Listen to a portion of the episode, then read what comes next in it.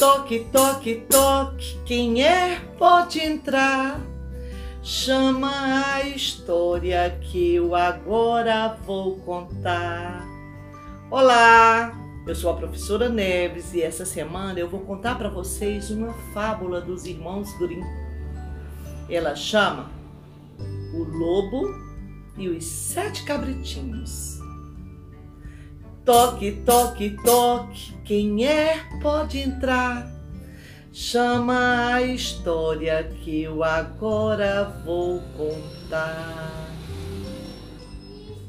História, história!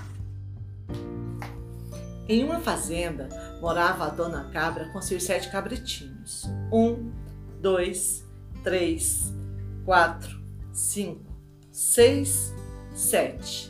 Naquele dia, ela precisava ir até o mercado. Ela precisava fazer compra. E falou para os filhinhos: Meus filhos, não abra a porta para ninguém. Mé, não abram. Cuida com o lobo mau. Mé. E saiu até o mercado. Os cabritinhos se juntaram todos, ficaram bem juntos, fecharam a porta e ficaram em silêncio com muito medo do lobo mau. Mas não adiantou. O lobo mau, naquele momento, vinha lá da floresta, se aproximou e bateu na porta.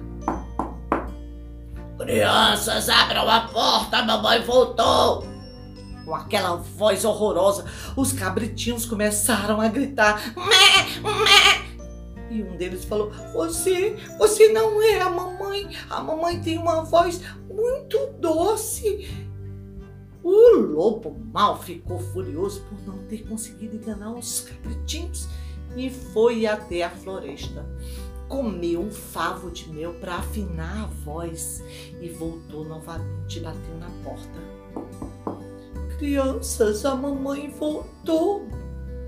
As crianças escutando aquela voz, abriram a porta.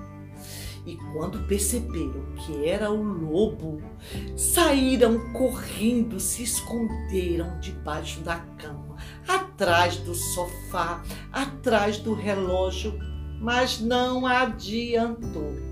O lobo abriu a sua boca enorme e foi comendo todos os cabritos de um por um, dois, um, três, quatro, cinco, hum, tô mais conseguindo seis. Oh! Ficou com a barriga enorme, esquecendo o sétimo cabritinho.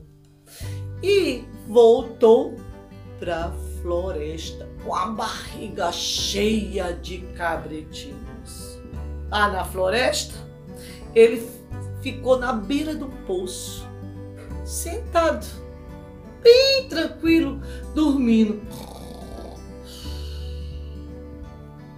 Lá na fazenda, chega a mãe. Mé! Crianças, onde vocês estão? Mé! Nenhum dos cabritos responderam, mas ela escutou um barulho, um choro de muito longe. Ela percebeu que vinha de dentro do relógio. Quando ela abriu o relógio, ela encontrou o filhote e disse: Meu filho, é mamãe, mamãe, o lobo comeu meus irmãos.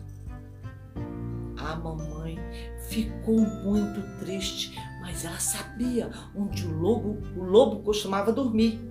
E ela foi na sua caixa de costura, pegou uma tesoura e foi até o lobo. Sabe o que ela queria fazer? Ela queria cortar a barriga do lobo e tirar todos os seus filhotes. E ela era corajosa e foi de mansinho, bem devagar, até chegar próximo ao lobo.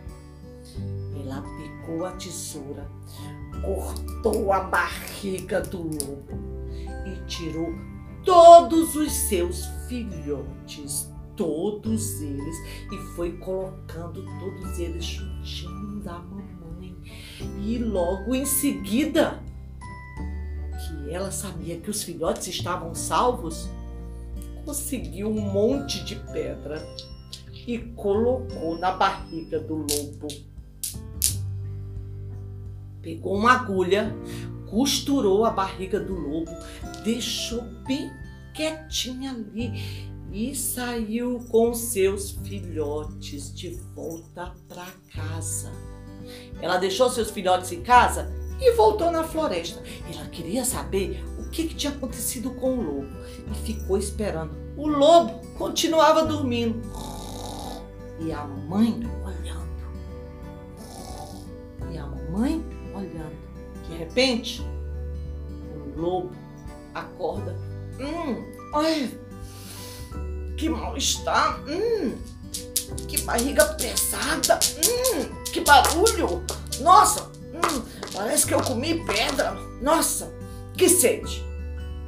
E nesse momento, o lobo levanta e vai até a cacimba para tomar água. E ó, com a barriga muito pesada, quando ele vira a cabeça, bluft, cai dentro do poço. E nunca mais a mamãe ouviu falar de um lobo ou qualquer outro bicho que pudesse comer os seus, os seus cabritos. A mamãe viveu feliz para sempre com os cabritinhos. E essa história entrou por uma porta e saiu pela outra. E quem quiser, que chame outra. Vamos chamar? Mé! Mé! Oi! Eu espero que vocês tenham gostado da história. Vamos chamar a história da próxima semana? Histórias! Você chama e eu conto. Até a próxima semana. Beijo no coração de vocês. Eu também quero ouvir uma história. História!